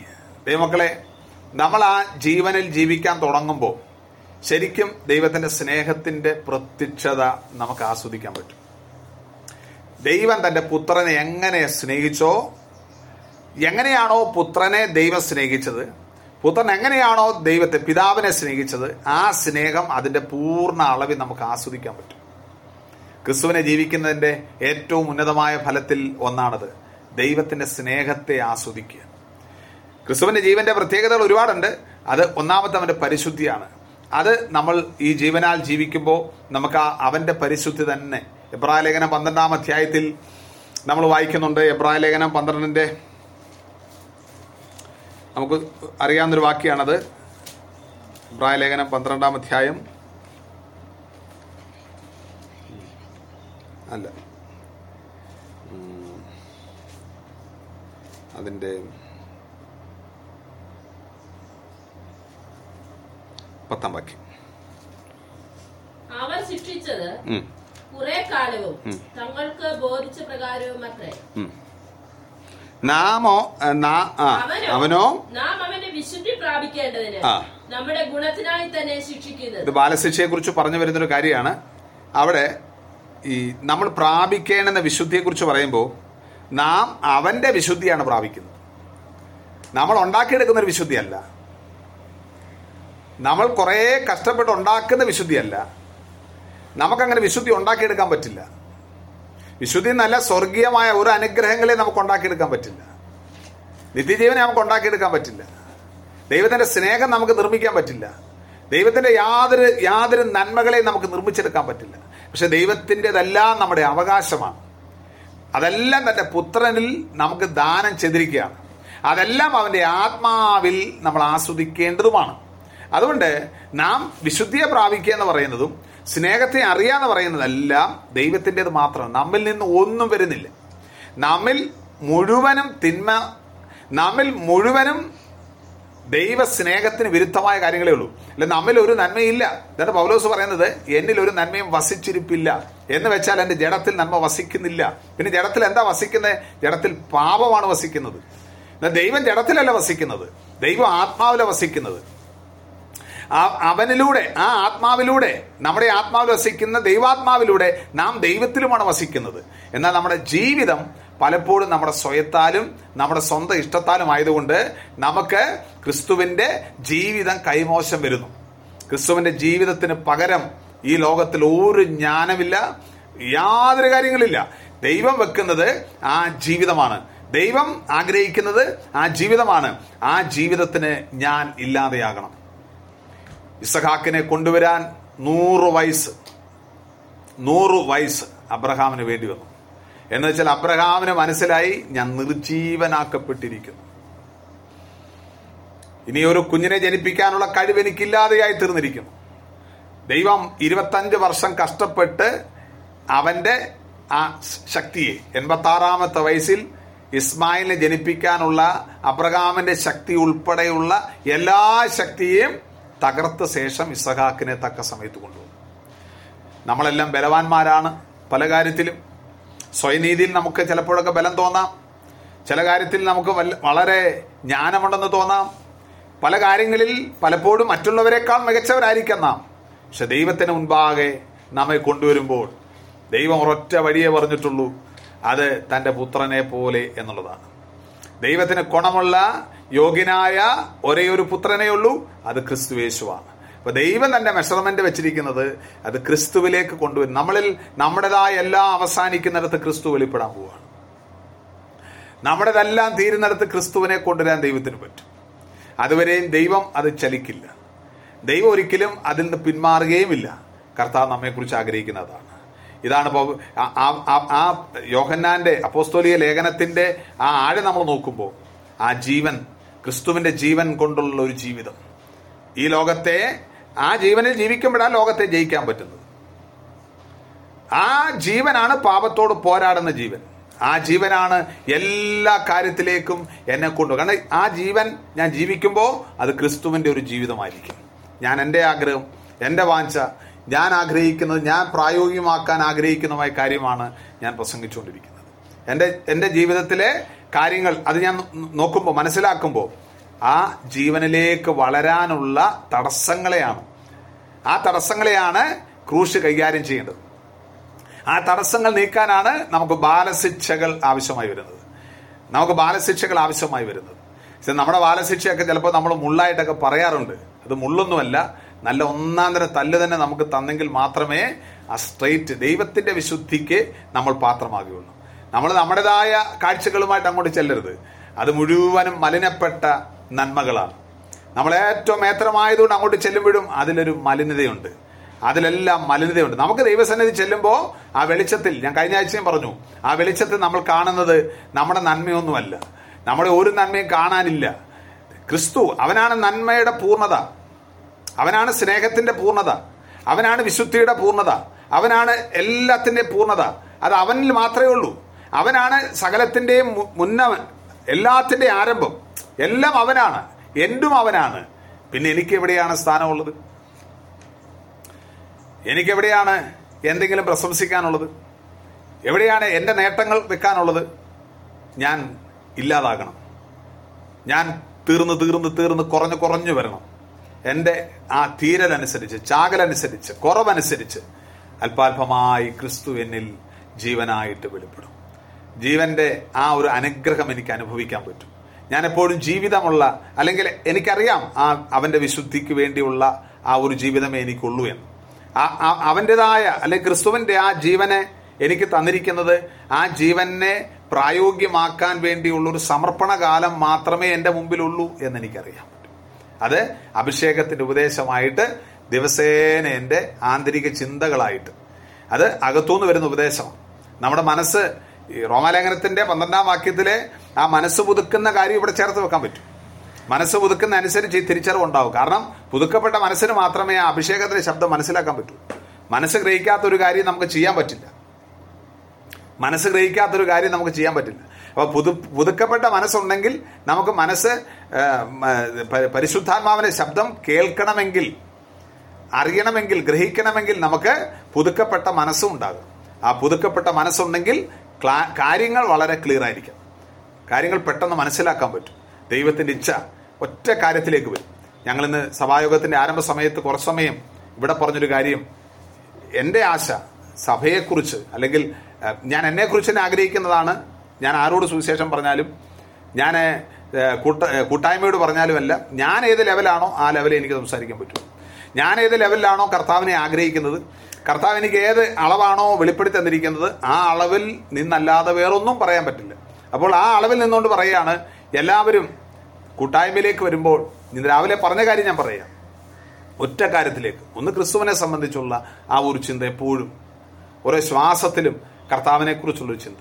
രണ്ട് നമ്മൾ അവന്റെ ആലയത്തെ അല്ലെങ്കിൽ അവന്റെ ശരീരത്തെ അല്ലെ അവന്റെ കൃഷിയിടത്തെ കുറിച്ചുള്ള ഒരു ചിന്ത. ഈ രണ്ട് കാര്യങ്ങൾ ഈ രണ്ട് കാര്യങ്ങളാണ് ദൈവം ചിന്തിച്ചുകൊണ്ടിരിക്കുന്നത്. ഈ രണ്ട് കാര്യങ്ങളാണ് ദൈവത്തിന്റെ ആശ. പക്ഷേ ഈ രണ്ട് കാര്യങ്ങളിൽ നിന്ന് ഒരാൾ മാറിയാൽ അയാൾക്ക് അങ്ങനെ ഒരു ചിന്തയില്ല. അതിനർത്ഥം അയാളുടെ മനസ്സ് മലിനപ്പെട്ടിരിക്കുന്നു. അയാളുടെ മനസ്സ് ഈ കാര്യത്തിലല്ല പോകുന്നത്. അത് വേറെ ഏതോ കാര്യത്തിന് വേണ്ടി ഓടിക്കൊണ്ടിരിക്കുന്ന മനസ്സാണ്. എന്നാൽ കർത്താവിന്റെ ജീവന്റെ ആ പ്രസരിപ്പ് ആ ജീവന്റെ വെളിച്ചം അത് നമ്മുടെ മനസ്സിനെയും നമ്മുടെ ചിന്തകളെല്ലാം നമുക്ക് കാട്ടിത്തരികയും നമ്മൾ കർത്താവിന് മുൻപാകെ സമർപ്പിതരായി കൂടുതൽ കൂടുതൽ സമർപ്പിതരായി തീരുകയും ചെയ്യും. അപ്പോൾ യേശുക്രിസ്തുവിന്റെ ജീവൻ കൊണ്ട് ജീവിക്കണമെന്നാണ് ദൈവം നമ്മെക്കുറിച്ച് ആഗ്രഹിക്കുന്നത്. നമുക്ക് ഇപ്പം കഴിഞ്ഞ ദിവസം ഒരു വാക്യം വായിച്ചുകൊണ്ടിരുന്നപ്പോഴാണ് എനിക്ക് പെട്ടെന്നൊരു ഒരു പ്രകാശനം എന്റെ മനസ്സിലേക്ക് വന്നത്. നിങ്ങൾ പരിശുദ്ധാത്മാവിന്റെ മന്ദിരം എന്ന് നിങ്ങൾ അറിയുന്നില്ലയോ? ഇതാരോട് ചോദിക്കുന്നത്? കൊരിന്ത സഭയോട് ചോദിക്കുന്നത്. നിങ്ങൾ പരിശുദ്ധാത്മാവിന്റെ മന്ദിരമാണ് നിങ്ങൾ അറിയുന്നില്ലയോ? എന്ന് ചോദിക്കുകയാണ്. അപ്പോൾ നിലവിൽ അവർക്ക് ആത്മാവുണ്ട്. അവർ പരിശുദ്ധാത്മാവിൽ മുദ്രയിട്ടപ്പെട്ടവരാണ് അവർക്ക് അന്യഭാഷയുണ്ട്. അവർ ദൈവജനത്തിന്റെ പരിജ്ഞാനം ലഭിച്ചവരാണ്. അവർ ക്രിസ്തുവിന്റെ വരവിന് വേണ്ടി നോക്കി പാർക്കുന്നവരാണ്. ഇതെല്ലാം ഉള്ളൊരു കൂട്ടത്തോട് ചോദിക്കുകയാണ് നിങ്ങൾ പരിശുദ്ധാത്മാവിന്റെ മന്ദിരമാണ് നിങ്ങൾ അറിയുന്നില്ല? എന്ന് ചോദിക്കുന്നു. ഓൾറെഡി അവരാണ് പക്ഷെ അത് അറിയുന്നില്ല. അറിയാത്തതുമാണ് അറിയാത്തത് കൊണ്ടാണ് അവരോട് പറയേണ്ടി വരുന്നത്. നിങ്ങൾ അറിയുന്നില്ലയോ? അപ്പോൾ ദൈവം ആഗ്രഹിക്കുന്ന നിലയിൽ നമ്മൾ അറിയണം. ദൈവം ആഗ്രഹിക്കുന്ന നിലയിൽ നമ്മൾ അറിയണം. അതാണ് അറിവ്. ദൈവത്തിന്റെ പരിജ്ഞാനത്തിൽ നമ്മൾ അറിയണം. ഞാൻ ദൈവത്തിന്റെ പരിശുദ്ധാത്മാവിന്റെ മന്ദിരമാണ് എങ്കിൽ അത് ദൈവം എങ്ങനെയാണോ അറിഞ്ഞിരിക്കുന്നത് ആ അളവിൽ അറിയുന്ന അറിവിനെ കുറിച്ചാണ് പറയുന്നത്. അപ്പൊ നമുക്ക് ഒരുപക്ഷെ ചില കാര്യങ്ങൾ നമുക്ക് അറിയാമെന്ന് വന്നാലും അതിന്റെ അനുഭവത്തിൽ നമ്മൾ അകലെയായിരിക്കും. കാരണം ആ ദൈവത്തിന്റെ പരിജ്ഞാനത്തിലേക്ക് നമ്മൾ വന്നിട്ടുണ്ടെങ്കിൽ മാത്രമേ നമ്മുടെ അനുഭവത്തിൽ നമുക്കത് അറിയാൻ പറ്റൂ. അപ്പോൾ ചുരുക്കത്തിൽ എന്താണ് പറഞ്ഞത്? കഴിഞ്ഞ ആഴ്ച പറഞ്ഞതിന്റെ തുടർച്ചയായിട്ട് പറഞ്ഞ് അവസാനിപ്പിക്കുകയാണ്. ഞാൻ ജീവിക്കുന്നുണ്ടെങ്കിൽ അത് അവനാൽ തന്നെയാണ് ജീവിക്കേണ്ടത്. അവനാ ജീവിക്കുമ്പോൾ അത് എന്റെ ഒരു സ്വകാര്യ ജീവിതത്തിന് വേണ്ടിയല്ല മറിച്ച് ദൈവത്തിന്റെ മഹിമയ്ക്കും പുകഴ്ചയ്ക്കും വേണ്ടി മാത്രമുള്ള ജീവിതമാണ്. അതിന്റെ തൊഴിലിടങ്ങളായാലും എന്റെ അടുക്കളയായാലും എന്റെ ബെഡ്റൂം ആയാലും എല്ലാം ആ ഒരു ജീവിതം. യേശു ക്രിസ്തുവിന്റെ ജീവിതം. യേശുവിന്റെ ജീവിതം. അതുകൊണ്ടാണ് ഈ അപ്പോസ്തോലിക ലേഖനത്തിൽ യോഹന്നാൻ കൃത്യമായി എഴുതി വെച്ചത് നാം അവനാൽ.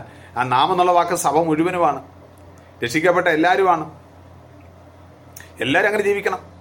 എല്ലാവർക്കും വേറെ ജീവിതമില്ല. ഇതിപ്പോൾ ഓരോരുത്തർക്കും ഓരോരുത്തർക്കും ഓരോ ജീവിതമായിട്ട് ക്രിസ്തുവിന്റെ ജീവൻ ഒന്ന് വിഭജിച്ചു കൊടുത്തിട്ടില്ല. ക്രിസ്തു വിവാഹിക്കപ്പെട്ടിട്ടുമില്ല. ക്രിസ്തുവിന്റെ ജീവൻ ഒന്ന്. ക്രിസ്തുവിന്റെ ജീവൻ എല്ലാവർക്കും ഒന്നിച്ച് കിട്ടിയിരിക്കുകയാണ്. വീണ്ടും ജനിച്ചപ്പോൾ ഒരേ ജീവനാണ് തന്നിരിക്കുന്നത്. ആ ജീവൻ ആ ജീവന്റെ വളർച്ചയിൽ വ്യത്യാസമുണ്ട്. ജീവന്റെ അനുഭവങ്ങളിൽ വ്യത്യാസമുണ്ട്. ജീവന്റെ പരിജ്ഞാനത്തിലൊക്കെ വ്യത്യാസമുണ്ട്. പക്ഷേ ജീവൻ ഒന്നാണ്. അതെല്ലാവർക്കും വേണ്ടിയുള്ള ജീവൻ ഒന്നായി ജീവിക്കാനാണ്. അപ്പോൾ നമ്മെ സംബന്ധിച്ച് കർത്താവേ നിന്റെ ജീവൻ കൊണ്ട് ജീവിക്കാൻ കഴിയാതെ പോകുന്ന എന്റെ വീഴ്ചകൾ എന്റെ പരാജയങ്ങൾ എന്റെ ദൈനംദിന ജീവിതത്തിൽ ക്രിസ്തു ജീവിക്കാതെ ഞാൻ സംസാരിച്ചിട്ടുള്ള സമയങ്ങളുണ്ട്. ക്രിസ്തു ജീവിക്കാതെ ഞാൻ ഓരോ ദിവസവും എന്റെതായ ഇഷ്ടങ്ങൾക്കനുസരിച്ച് പോയിട്ടുണ്ട്. അപ്പോൾ ക്രിസ്തുവിന്റെ ജീവിതമാണെങ്കിൽ ക്രിസ്തുവിന്റെ ജീവനാണ് വെളിപ്പെട്ട് വരുന്നതെങ്കിൽ ക്രിസ്തുവിന്റെ ജീവിതമാണ് അവിടെയുള്ളത്. അതാണെങ്കിലോ കർത്താവ് പറഞ്ഞൊരു വാക്ക് അത് പറഞ്ഞ് അവസാനിപ്പിക്കാം. അത് ഞാൻ പലപ്പോഴും പറഞ്ഞിട്ടുള്ളൊരു വാക്കാണ് എനിക്ക് തോന്നുന്നു. ലൂക്കോസിന്റെ സുവിശേഷം.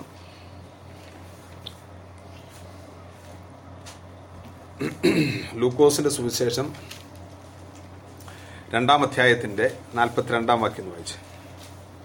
അല്ല നാൽപ്പത്തി ഒൻപത്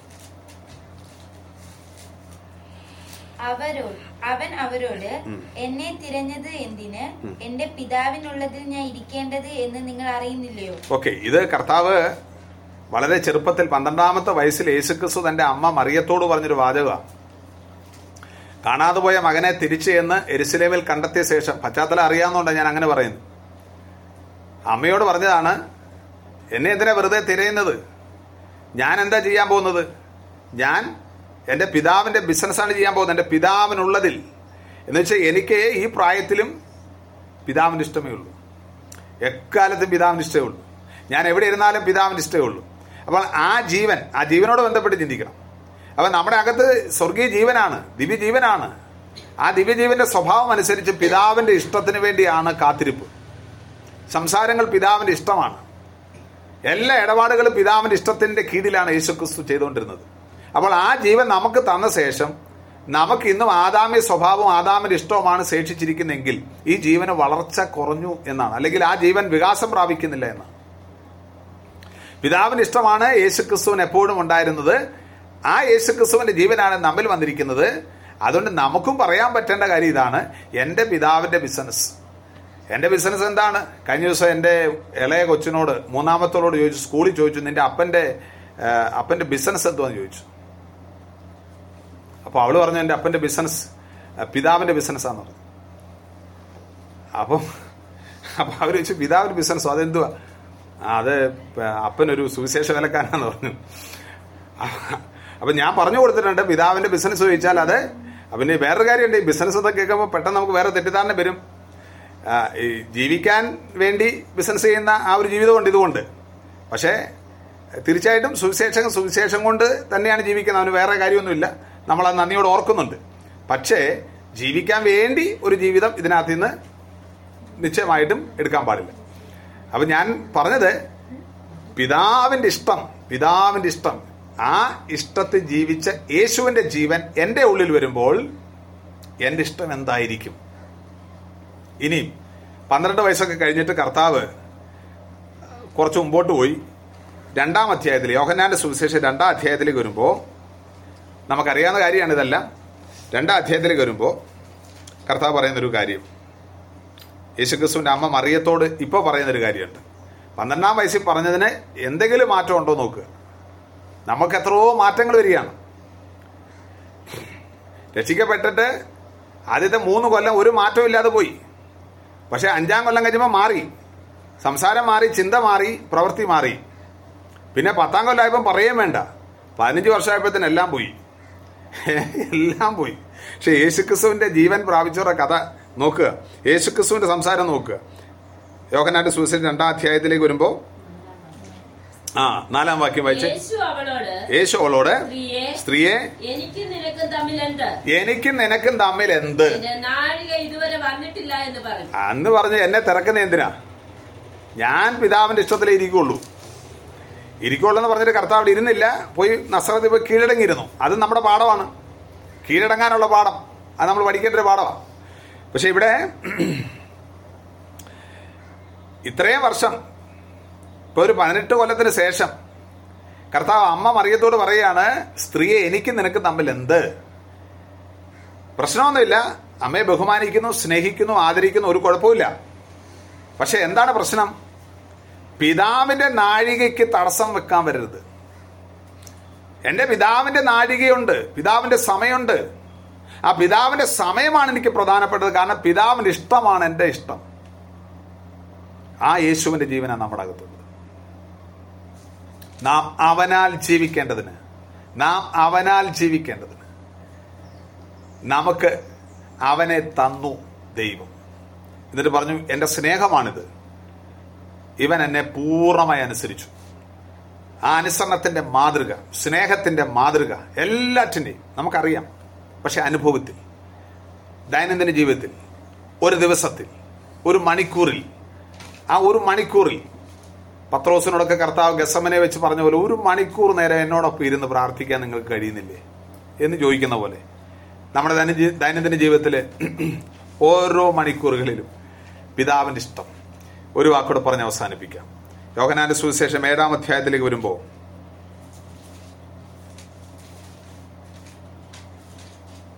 ഏഴിന്റെ ആറാം വാക്യം. യേശു അവരോട് എന്റെ സമയം ഇതുവരെ വന്നിട്ടില്ല. നിങ്ങൾക്കോ എല്ലായ്പ്പോഴും സമയം തന്നെ. നിങ്ങളെ പകയ്ക്കുവാൻ ലോകത്തിന് കഴിയുന്നതല്ല. ഓക്കെ. യേശുവിന്റെ വാക്കിന് യാതൊരു മാറ്റമില്ല സഹോദരന്മാരോട് പറയണം എന്റെ നാഴിക വന്നിട്ടില്ല. ഇപ്പൊ എല്ലാം നമ്മൾ തിരുത്തിക്കൊണ്ടിരിക്കുകയാണ്. ആർക്ക് വേണ്ടിയാണ്? ആർക്ക് വേണ്ടിയാണ് ഇതെല്ലാം തിരുത്തുന്നത്? സഹോദരന്മാർക്ക് വേണ്ടി തിരുത്തുന്നവരുണ്ട് അപ്പനമ്മമാർക്ക് തിരുത്തുന്നവരുണ്ട് സ്വയത്തിന് വേണ്ടി സ്വന്തത്തിന് വേണ്ടി പിതാവിന്റെ ഇഷ്ടം മറിച്ച് കളയരുത്. അപ്പനായിക്കൊള്ളട്ടെ അമ്മയായിക്കൊള്ളട്ടെ ഭാര്യ ആയിക്കോട്ടെ ഭർത്താവ് ആയിക്കൊള്ളട്ടെ മക്കളായിക്കോട്ടെ ദൈവത്തിന്റെ ഇഷ്ടത്തിന് വിരുദ്ധമായി വന്നാൽ അവിടെ ദൈവത്തിന്റെ ഇഷ്ടം മാത്രമാണ് പ്രാധാന്യം. അത് യേശുക്രിസ്തു കാണിച്ചു വന്ന മാതൃക ആ ജീവന്റെ മാതൃകയാണ്. ജീവന്റെ മാതൃക. നാഴിക പിതാവിന്റെ നാഴിക. നമുക്ക് പറയാൻ പറ്റുന്നൊരു വാക്കാ. ഞാൻ ഇടയ്ക്കൊക്കെ ഇവിടെ പറയാറുണ്ട്. ഏതൻ തോട്ടത്തിൽ വെച്ച് ആദം ആദമിന്റെ മുൻപാകെ ഹവ വരുമ്പോ ഹവ വൃക്ഷഫലം കൊണ്ടുവരുമ്പോ ആദം പറയേണ്ട വാക്ക സ്ത്രീയെ എനിക്ക് നിനക്ക് തമ്മിൽ എന്ത്? എന്ന് പറയേണ്ടി തരുന്ന ആദം. അന്ന് ആദം പറഞ്ഞില്ല. പക്ഷെ ഒടുക്കത്തെ ആദം പറയുകയാണ് ഏ? എന്നെ തിരയുന്നത് എന്തിനാണ്? ഏ? എന്നെ നാഴിക വന്നിട്ടില്ല. അത് അമ്മയോട് പറഞ്ഞു. അവിടെ ഭാര്യയാണ് ആദമന്. ഇവിടെ യേശുവിന് അമ്മയാണ്. അമ്മ മാത്രമല്ല സഹോദരന്മാരും ഉണ്ട് അപ്പൊ സഹോദരന്മാരോടും പറഞ്ഞു. ഇപ്പൊ ചിലർക്ക് സഹോദരന്മാർ തടസ്സമാണ് ചിലർക്ക് അമ്മ തടസ്സമാണ് ചിലർക്ക് ഭാര്യ തടസ്സമാണ് ചിലർക്ക് ഭർത്താവ് തടസ്സമാണ് ചിലർക്ക് മക്കൾ തടസ്സമാണ്. ഏത് കാര്യത്തിലാ? ദൈവേഷ്ടം ചെയ്യുന്ന കാര്യത്തിൽ. വേറെ ഒരു കാര്യത്തിലും തടസ്സമില്ല. ദൈവേഷ്ടം ചെയ്യുന്ന കാര്യത്തിൽ ഇവരെല്ലാം തടസ്സം വരുമ്പോൾ നിഷ്കരണം കർത്താവ് പറഞ്ഞിട്ടുണ്ട് പകച്ചേക്കാൻ പറഞ്ഞിട്ടുണ്ട്. അത് എന്തുകൊണ്ടെന്ന് വെച്ചാൽ പകച്ച് സ്നേഹിച്ചു. പക്ഷേ ദൈവത്തിന്റെ ഇഷ്ടം ചെയ്ത ശേഷം ആ മുറിവോടുകൂടി അവരെ സ്നേഹിച്ചു. ഒരു കുഴപ്പമില്ല ശരിക്കും മുറിപ്പെടുത്തും.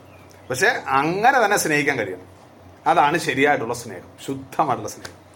ഇനി ഒരു വാ ഒരു ഒരു വാക്കൂടെ പറഞ്ഞ് വന്ന സ്ഥിതിക്ക് ഒരു വാക്കൂടെ പറഞ്ഞ് അവസാനിപ്പിക്കുന്നു. യോഹനാന്റെ സുവിശേഷം പതിമൂന്നാം അധ്യായത്തിന്റെ ഒന്നാം വാക്യം. പെസഹ പെരുന്നാളിന് മുമ്പേ താൻ ഈ ലോകം വിട്ടു. പിതാവിന്റെ അടുക്കൽ പോകുവാനുള്ള നാഴിക വന്നു എന്ന് നാഴിക വന്നു എന്ന് യേശു അറിഞ്ഞിട്ട്. യേശു അറിഞ്ഞിട്ട് ലോകത്തിൽ തനിക്കുള്ളവരെ ലോകത്തിൽ തനിക്കുള്ളവരെ സ്നേഹിച്ചതുപോലെ. സ്നേഹിച്ചതുപോലെ അവസാനത്തോളം അവരെ സ്നേഹിച്ചു. സ്നേഹിക്കണം. അവസാനത്തോളം സ്നേഹിക്കും. യേശുവിന്റെ ജീവന്റെ ഒരു വളർച്ച അത് സ്നേഹത്തിലേക്ക് എത്തുന്ന വളർച്ചയാണ്. എത്തിപ്പിടിക്കാം. എത്തിപ്പിടിക്കേണ്ടത് അവിടെയാണ്. താൻ എവിടെ നിന്ന് വന്നോ അവിടേക്ക് പോകും മുമ്പ്.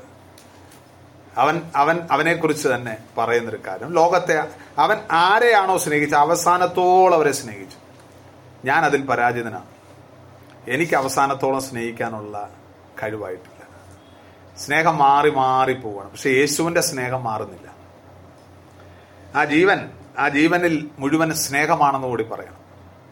ആ ജീവൻ വെളിച്ചമാണെങ്കിൽ ആ ജീവൻ പരിശുദ്ധമാണെങ്കിൽ ആ ജീവൻ നീതിയാണെങ്കിൽ ആ ജീവൻ സ്നേഹം കൂടിയാണ്. അത് മുഴുവൻ സ്നേഹമാണ്. അവസാനത്തോളം സ്നേഹിക്കുന്ന സ്നേഹമാണ്. പിതാവുത്ര പരിശുദ്ധാത്മാവായ ത്രിയേക പരിശുദ്ധ ദൈവത്തെ ആ പൂർണ അളവിൽ സ്നേഹിക്കാനും ഈ ജീവൻ നമുക്ക് അനിവാര്യമാണ്. നമ്മുടെ സഹോദരവർഗത്തെ പൂർണ അളവിൽ സ്നേഹിക്കാനും ഈ ജീവൻ അനിവാര്യമാണ്. ഈ സ്നേഹിതന്മാർക്ക് വേണ്ടി ജീവനെ കൊടുക്കാൻ നമുക്ക് സാധിക്കുന്നതും ഈ സ്നേഹത്തിന്റെ പൂർണതയാണ്. അതുകൊണ്ട് കർത്താവിന്റെ ജീവനാണ് നമ്മുടെ ഉള്ളിൽ വന്നേക്കുന്നതെങ്കിൽ ഈ സ്വഭാവങ്ങളെല്ലാം ഞാൻ ഒരു ചെറിയ പാട്ട് മാത്രം പറഞ്ഞാണ്. ഈ സ്വഭാവങ്ങൾ കഷ്ടം സഹിക്കുന്ന പോലും ഈ ഒരു ജീവന്റെ വളർച്ചയിലാണ്. എനിക്ക് ക്ഷമിക്കാൻ പറ്റുന്ന ഈ ജീവന്റെ വളർച്ചയിലാണ്. ജീവന്റെ വികാസത്തിൽ വളർച്ചയിലാണ് എനിക്ക് ക്ഷമ പോലും ഞാൻ യഥാർത്ഥ ക്ഷമ എന്താന്ന് പോലും പഠിക്കാൻ പോകുന്നത്.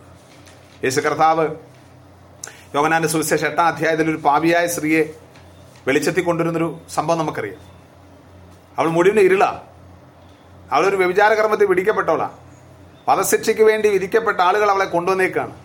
പക്ഷേ യേശുക്രിസ്തുവിന്റെ ജീവൻ എങ്ങനെയാണ് അവളെ ജീവനിലേക്ക് യേശുവിന്റെ ജീവന്റെ വെളിച്ചം എങ്ങനെയാണ് അവളെ ആ ആ സത്യവെളിച്ചത്തിലേക്ക് കൊണ്ടുവന്നതെന്ന് നിങ്ങളൊന്ന് വായിച്ചു നോക്കിയാൽ മതി. നമുക്ക് സാധിക്കട്ടെ ജീവൻ കൊടുക്കാനും ജീവന്റെ വെളിച്ചം കൊടുക്കാനും തടസ്സം ഞാനാണെന്ന് ഞാൻ മനസ്സിലാക്കട്ടെ എന്നിൽ വസിക്കുന്ന ജീവൻ നിറവുള്ള ജീവനാണ്. അത് നൂറ് ശതമാനം വെളിച്ചമാണ്. അത് സത്യമാണ്. അത് യാഥാർത്ഥ്യമാണ്. സ്നേഹമാണ്. അത് മുഴുവനും സ്നേഹമാണ്. പക്ഷേ ഞാൻ അതിനെ തടസ്സപ്പെടുത്തിയിരിക്കുകയാണ്. അതുകൊണ്ടാണ് ഞാൻ കുറയട്ടെ എന്ന് പറയേണ്ടത്. ഞാൻ തീർന്ന് തീർന്ന് തീരട്ടെ എന്ന് പറയേണ്ടത്. ഞാൻ അശേഷവും ജീവിക്കാതിരിക്കട്ടെ എന്ന് പറയുന്നത് ആ ജീവനെ വെളിച്ചത്ത് കൊണ്ടുവരാനാണ്. അപ്പൊ നമ്മളിൽ പകർന്ന ദിവ്യജീവൻ ദിവ്യ ജീവൻ നമ്മളെ അതിലേക്ക് നടത്തുമാറാകട്ടെ. അവസാനിപ്പിക്കുന്നു. ദൈവം എല്ലാവരെയും അനുഗ്രഹിക്കുമാറാകട്ടെ.